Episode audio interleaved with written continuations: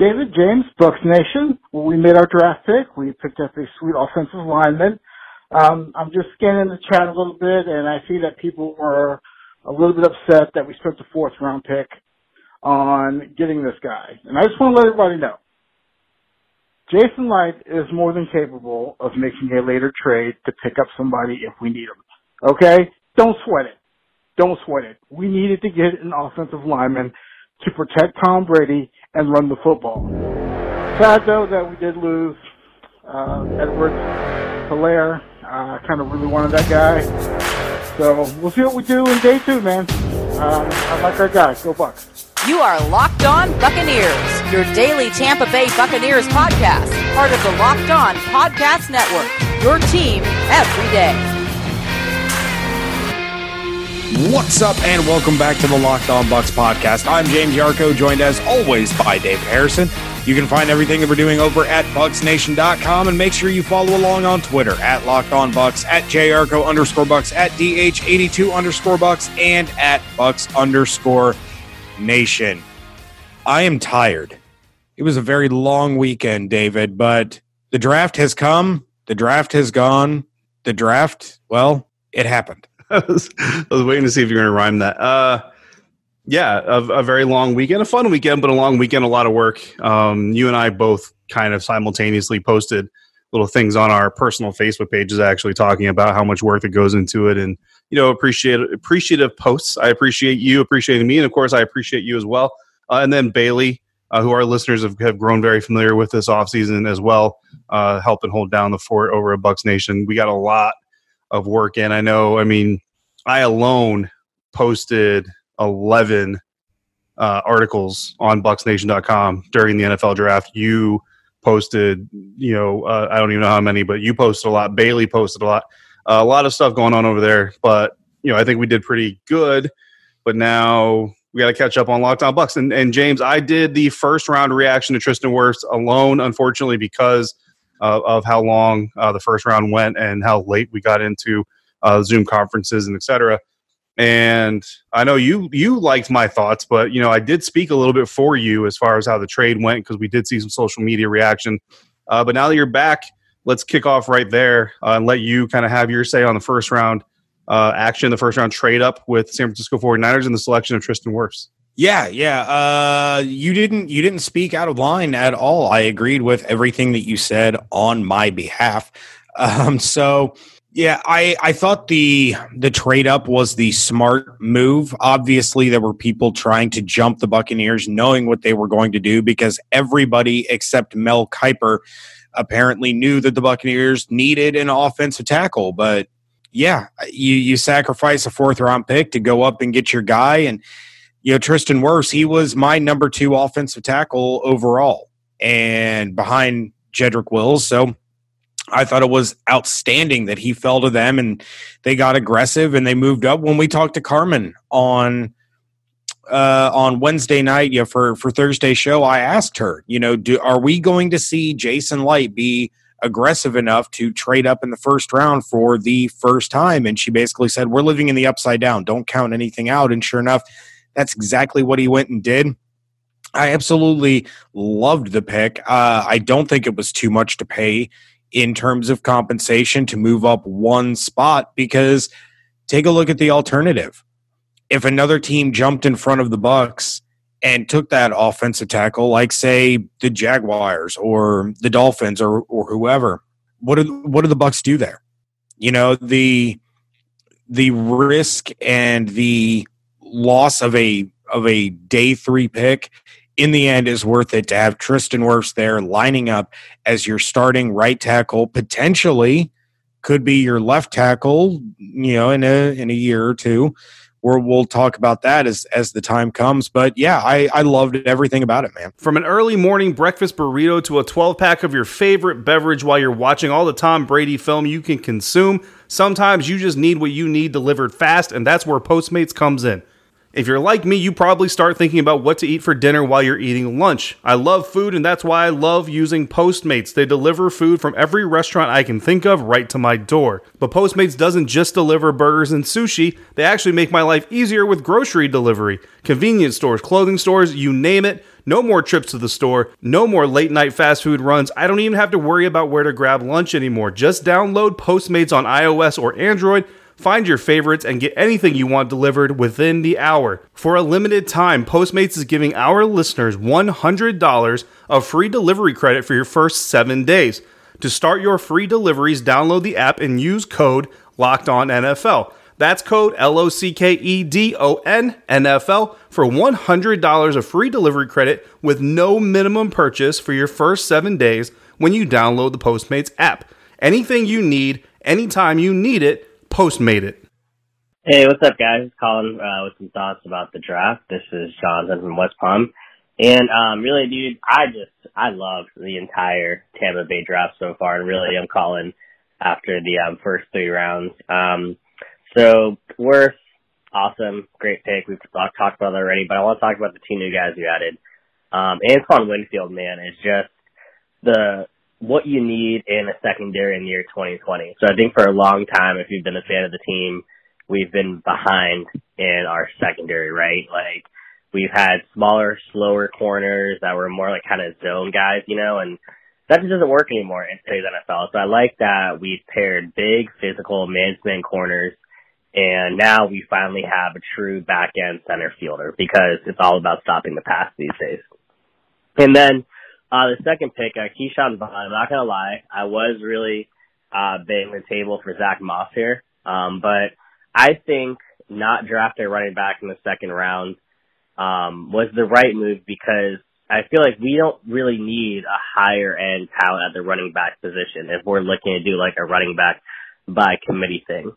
So last year the Bucs were like, you know, one of the bottom rushing teams with like 1500 yards, or I'm looking at the numbers right now. We just need to get to middle of the road. So essentially like an 1800 yard team. So essentially we don't need a guy to come in and run for um, a ridiculous amount of yards. We just need them to pair up and combine with Rojo to generate a middle of the ground running offense, which I think that Ke'Shawn, Vaughn, and Rojo can do. So love the picks. Feeling really good about the team. Go Bucs. Hey guys, it's Leighton in Tampa. After we've made our first three picks, um, love the Tristan Wirfs um, pick, and definitely the Antoine Winfield pick. A little unsure on the Ke'Shawn Vaughn pick, but as I always say, I'll trust uh, Jason Licht and Bruce Arians on that. And we got one more day and we'll be wrapping this up. So hopefully we'll get some more depth pieces and be ready to, to roll whenever we can get everyone back in here to Tampa. So go Bucs. Have a great weekend, guys. We are talking about the 2020 NFL draft here on the Locked On Bucs podcast. David, let's get into some players that neither one of us has talked about yet and let's jump into that second round. And it was it was eerily similar to the first round. There were four key guys at a position of need, running back, sitting there. And the Bucs had to sit there and wait because the Kansas City Chiefs are horrible, horrible people that drafted Clyde Edwards Helaire, and I hope they go 0 16. And that Andy Reid never wins another game as long as he's head coach because he took Clyde Edwards Helaire, and that's just not fair. Wow. Anyway, um, yeah, we we saw you know we saw the four the four remaining quote unquote big running backs sitting there heading into round number two right off the bat. We start a run on wide receivers again. Tee Higgins, Michael Pittman Jr., who I I I told you when we did our mock draft, Michael Pittman Jr. to the Colts, you weren't having it. That's that's that's the truth. That's the truth. I, yeah, I, we'll see. We'll see if it actually was a good decision or not, though. That's that's the key. That is that is true. The Bengals made a bad decision by drafting Tee Higgins, but that's neither here nor there. Uh, and then Detroit Lions, they take the first of the running backs off the board, D'Andre Swift. And then, you know, we see running backs dropping again. They're they're dropping and dropping. You see a couple of safeties go off the board, edge rusher, offensive lineman, defensive lineman, and then boom, Indianapolis Colts I do believe they traded up in that spot to draft Jonathan Taylor, a running back that we've seen mocked to the Buccaneers numerous times. And so now we're all kind of sweating again. We're, uh, you know, it was a big thing on social media. I was running the Bucs Nation account. We were all talking about it. It's like, oh boy, oh boy, here we go again. But then we see a wide receiver, your favorite wide receiver, Laviska Shenault, going to Jacksonville. and we see a tight end off the board and then a safety off the board. And it's like, oh boy, the Buccaneers now have their choice. Their choice, David, of J.K. Dobbins or Cam Akers. And it's like, what what did we do to deserve this? This is beautiful. Yeah, uh, I mean, right off the bat, you know, seeing the two wide receivers go to start the second round uh, was a good thing. Michael Pittman Jr. going off the board. I don't know, man. To me, to me, honestly, I kind of had like a third round target on him. I kind of figured there would be some other guys that went before he did. Uh, but hey, you know, the, the way that everybody on the outside and the media see things and the way that the scouts inside the organization see things always tend to differ in, in some way, shape, or form. Uh, Xavier McKinney being the first safety off the board is it was kind of uh, par for the course. That was to be expected a little bit. And then to me, the, the biggest surprise really was the Indianapolis Colts, but it really, I mean, it was the biggest surprise in a certain sense, and it's really in a personal sense because I really like what they have in Marlon Mack. I really feel like they need uh, they needed to do some more things to kind of get him going and give him time to really grow into his NFL legs. Uh, but you know, at the same time, being when you take that step back from personally liking a guy as a running back or as a player, and you kind of look at what the Colts are, are faced with, you can see why they would trade up to take a guy like Jonathan Taylor. He really just kind of shores up that running back room for them. Uh, yeah, and then and like you said, the picks keep coming. You know, Jacksonville goes wide receiver. You're kind of thinking, well, if they go running back here, that means they probably got a deal in place. You know, involving Leonard Fournette. They go wide receiver. The Bears, you're kind of looking at them going, you know, they don't really use Tarik Cohen the way they they probably could anymore, and they kind of use him more like a an extension of the passing game. Maybe they go running back, but instead they go tight end. Cleveland, you pretty much know Cleveland's not going running back, right? Because they got two really good ones back there. No reason for them to spend a second round draft pick there. Yeah, and, and I'm with you. I mean, Bucs Nation is tweeting it. You know, uh, I don't know for for a fact. I guess that Pewter Report was tweeting but pretty much everybody I saw on my Twitter timeline was tweeting running back, running back. Let's see what happens with the running back. And I'm standing here. I'm going. You know, this is the time, the the best opportunity I can remember for the Buccaneers to draft a Buckeye. So something said to me, it ain't gonna happen. and when the pick came through, uh, I wasn't even looking at my Twitter feed. Actually, your message to me was the very first notification I got, and you just I think you just wrote Winfield, and I you know like part of me was like, oh, we missed on one of the favorite backs uh, that we have in this class. Even though Clyde Edwards-Helaire was gone, we still got you know my guy number one, your guy number two and so it's it's hard because in the moment you're kind of like, oh man, you're deflated because you didn't get the running back. But Antoine Winfield Jr. Uh, is a guy that we both really liked leading up to uh, re- leading up to this draft. So I mean, as you're getting disappointed about not getting the running back, you're also getting excited about getting the safety. I I was I was very upset for a very long time, and it had absolutely nothing to do with Antoine Winfield Jr. as a player because you're right. We've talked about him numerous times. He is a phenomenal talent. He is a ball hawk of a safety. He's extremely versatile. He is going to be an absolute stud. But just one time, David, just one time, can the Bucs draft a big name, big impact, high draft capital running back just once? Since you and I started doing podcasts, way back to the walking the plank days, you know how many times we've gone in to talk about the upcoming NFL draft and pointed out that the Bucs are in a prime position to take one of these top running backs and it just has yet to happen? Every single year, man. Do you have any idea how many running backs the Buccaneers have taken in the first two rounds since 2005 when they took Cadillac Williams? Ooh. One. Two. Two times they've who's, taken a running back. One? Who are you thinking? Well, Rojo. Doug Martin. Oh, I'm stupid. Yeah. Fire me from the show right now. Yeah, of course, Doug Martin. Do you know how many running or how many times the Bucs have had a thousand yard rusher in that time span? Once, twice, twice, twice. Yeah, just one time. Can can we get? Can we? I wanted. It, it pained me that Clyde Edwards Helaire went to the Chiefs. But then J.K. Dobbins was sitting there, and I'm like, you know what? It had hurt my soul all day to pray to the football draft gods that an Ohio State Buckeye would fall in our lap. So please, please just let J.K. Dobbins fall to the Buccaneers now. And the draft god said, Here you are. Yep. Here is an Ohio State Buckeye that you will be cursed to root for. And the Bucs are like, Nah, James, we got you.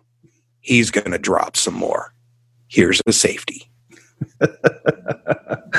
yeah, I mean, uh, you know, uh, but listening to, to Jason Licht and Bruce Arians, kind of their their thought process on it, right? So safeties were starting to go, and you did. You saw three safeties go uh, before Mhm. the Buccaneers got on the clock at 45. So the theory that you know there would be another safety like Antoine Winfield Jr. or somebody else that they might have had high on their board available when they came back around in the third round, uh, you know, slim to none. And then you know you have to look at your running back rankings and where do you think they're going to fall. It's I mean, it, a lot of it is just a big guessing game, you know, and, and what other people might do and and how they might draft. So you can't necessarily blame them. And then you know, and also how they feel about it. I mean, that's that's something that Jason was asked is kind of what this says about Justin Evans. And you know, we we haven't gotten a definitive answer on Justin. I don't think we're going to get a definitive answer on him. I think we're really just have to wait for training camp and to see if he's there or not, active or not, practicing or not, and that's when we'll have our answer. But I think uh, just, I mean, just through the process of just you know, uh, I, I guess just common sense reckoning, this speaks very little about Justin Evans as far as what they expect from his future. I, I, I don't think you come into this if you really genuinely feel like you've got a free safety room built of Mike Edwards, Andrew Adams, and Justin Evans is probably coming back, right? Put him on the 51% likely to come back list. I don't think you draft a safety in round two. I really don't. I think out of those three guys, you should feel confident that you can make one of them your starter and and get some growth out of one of them. And and you know, to be fair, Andrew Adams did a pretty good job last year anyway. But if you feel like Justin Evans is probably on that 49% chance, you know, likely chance to return or less, and you're not 100% confident in Mike Edwards and his ability to step forward as a free safety as a player, and then Andrew Adams, I mean, yes, you brought Andrew Adams back, you only brought him back on a one year deal. So when you, it's kind of like when you shift the lens a little bit, right? You kind of understand, okay, maybe there's a deeper need at that safety position because when you're filling holes, right, you want to go. That's what they call about grading players. Like, like players aren't just graded in a vacuum; they're graded it, for their talent and what they can bring to the team, but also what role they're going to play in the team. And if you look at your safety room and you look at them, you say there's no starters here, but you look at your running back room and you say we have a starter. Well, then that um, automatically, immediately makes safety a higher priority than running back, and then you compare the talent, you know, et cetera, et cetera. I mean, would you say that with con- considering what they're going to bring to the Buccaneers in 2020, or what we hope they're going to bring to the Buccaneers in 2020, would you say that Antoine Winfield Jr. is a better safety than J.K. Dobbins is a running back, or is J.K. Dobbins a better running back than Antoine Winfield Jr. is a safety? I I don't know if one is really better than the other, honestly. And now, like as as the night went on, I was more and more okay with the pick that they had made for a lot of the reasons that you just said. You know, when we when we were on with with Jason Licht, he said, "Look, we saw the run on safeties, and we just flat out were not comfortable." Letting Antoine Winfield Jr. drop anywhere else. And it was my my frustration had nothing to do with Antoine Winfield as a safety. I think he's going to be absolutely fantastic. I think it was a great pick. I think he's a great talent. He's going to fit in Todd Bowles' scheme in an outstanding way. We heard Bruce Arians say he's a he's a hybrid between the Honey Badger and Budda Baker. Like you can't ask for something better than that. You really can't. So as time went on, I love the pick. I think it's a great pick. That's the the the honestly, if the corners live up to their end of the bargain, the bargain that they created at the end of last season, that was the missing piece. Is a player just like Antoine Winfield Jr. It's great. But in the moment, I was not happy. Yeah, and I, and I completely hear you. And I'll tell you, I have an answer to my own question, um, which I usually okay. do, right?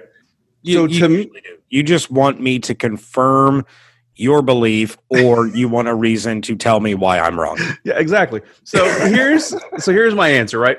My answer is this: Antoine Winfield Jr. is a better safety for the Tampa Bay Buccaneers than J.K. Dobbins is. a running back, at least for 2020. And I mean, you have potential and you have futures and all that stuff. Like, could J.K. Dobbins become a three down back and be the primary back for the Tampa Bay Buccaneers? Sure, he could. Could Ronald Jones? Yeah, sure. I think he could too. You know, the potential is still there. But at the end of the day, when I look at Andrew Adams, I don't see a future starting free safety for the Buccaneers. Not if you're going to try to build a Super Bowl caliber defense. He's very serviceable, very average, solid free safety, but I think you're better off using him as a rotational guy. A, a you know, you're in a deep, you know, you basically have two free safeties on the field. Put Andrew Adams on there or out there. It's it's great because if Ndamukong Suh doesn't come back next year, if JPP you know decides to retire after the season, or eventually he's going to be gone, you're not always going to be able to rely on this front seven to be a dominant force every single game, week in, week out. Eventually, you're going to need your secondary to really carry the load for the defense. And if you have to do that, I'm just not 100% confident Andrew Adams is the free safety you want back there because I feel like some of the, the offenses that this team's going to face, when you got Teddy Bridgewater coming, you got Drew Brees coming, uh, you got Matt Ryan coming, those are still three solid quarterbacks, and they've, they've all gotten better through this draft. I'm just not there. Whereas if you were to tell me, well, Ronald Jones is going to be your primary back and we're going to rely on him most weeks, I'm okay with that. I'm not 100% confident in it. Like, I'm not going to tell you he's the best running back in the NFC South, but I'm more confident in Ronald Jones' ability to be a primary back in the Buccaneers offense than I am Andrew Adams to be the primary free safety in Todd Bowles' defense. So here's kind of the way I see this, right? If if J.K. Dobbins comes on this team, and you know I'm a huge, I was a huge advocate of that, you know, coming into the draft. He's a complementary piece to start with. Maybe he takes over primary roles, but even if he takes over primary roles, that's really not a good thing because that means Ronald Jones is kind of falling off a cliff, right? So now we're right back to where we started, where we only have one running back. So it's really not a good thing, even though that ends up with J.K. Dobbins being the starter. With Antoine Winfield Jr. coming in, now you've got a starting free safety, and now Mike Edwards is free to move into that nickel role where he did much better last year than he did as a free safety. If Mike Edwards starts struggling in that nickel role, and this is kind of what you were talking about the versatility that Winfield brings to the field. You can move Winfield into that nickel nickel role, and now you have a serviceable safety in Andrew Adams playing behind him. Who, yes, Andrew Adams is not as good, but because you have that better nickel in front of you now, you don't have to rely on Andrew Adams as much as you might have had to if you just have Mike Edwards and Andrew Adams on that in that alignment. And Antoine Winfield's the kind of guy where you can, you know, again, packages. If you have if you have a situation where the offense only has two receivers on the field, you put Winfield back there as your single hire, as your deep safety, and he's shown. Go watch any Minnesota game that he can he can patrol that field better than anybody. If they come out three wide and you're not comfortable with Mike Edwards, you drop him down, you bring Andrew Adams on the field, and again, it gives you that flexibility to put the best secondary on the field, no matter how the offense lines up. And I love it. JK and Ronald Jones, the only way you're getting the same utilization out of those two is if we see a lot more two running back sets than we did last year. And honestly, James, I don't know. Like watching the Arizona tape with Bruce Arians' offense, I thought we were going to get a good amount of that last year. We didn't get near as much as I thought. We really barely got any of those uh, two two running back sets. So until the Buccaneers decide to start going with two running back sets, adding J.K. to this thing, you add a complimentary number two running back. Uh, adding Antoine Winfield Jr., you're getting a starter on day one. You're getting a starter on day two. So that's why once I got past my own, I love J.K. Dobbins as a running back, but hurtedness I, I, I love the pick. I think it's a smart move. I think it's going to. I think what it does is shines a light on the safety room uh, from a, from an organizational standpoint. It's going to make the group better. Recapping day two of the 2020 NFL Draft here on the Locked On Bucs podcast. As the Buccaneers got into the third round, or as we got into the third round of things, uh, a lot of people started turning their attention towards running backs. And very early in the third round, uh, Antonio Gibson, the running back slash wide receiver out of Memphis, that so many people had kind of pined over uh, came off the board, went to the Washington Redskins to join Peyton Barber. And James, I mean, I'll, I'll let everybody kind of behind the curtain a little bit. Internally, the conversation between you and I, and the conversation between me and my friends Mike and Gabe, who I have a lot of conversations with during things like this, was Zach Moss and Eno Benjamin. Uh, that's kind of where our heads were going into the pick. Um, James, I mean, where did you have any other ideas heading into that pick of where the Buccaneers might go? Yeah, I mean, we we kind of figured by default they were going to head to running back, but at the same time, none of the running back options were like, "Ooh, they really need to go with this guy." I mean, I know Eno Benjamin was a, a big favorite of yours, and and Zach Moss is a guy that I think is is really talented. There were a couple other running backs on the board, so when it came to the third round, I was like, you know what? They go running back, they go running back, they can go receiver, they can go defensive line, they you know they can do whatever they want, and I'm I'm probably going to be fine with it. Kind of one of those moments where, all right, if the Bucs don't go running back, what does that say about Rojo? If they do go running back, what does it say about Rojo? And they end up selecting uh, Vanderbilt running back Ke'Shawn Vaughn. My instant reaction was, "Oh my god, I forgot he was a person that existed." You know, I remember liking him as as a player for Illinois, and he just kind of went off like most Illinois people do to go, you know, pursue whatever profession they're in because they're not playing in the NFL. And I, I completely forgotten that he had transferred. You know, James, we've gotten some some praise from our listeners and followers over the years uh, for being honest and upfront. And I'm going to be honest and upfront. My instant reaction was who and why and what.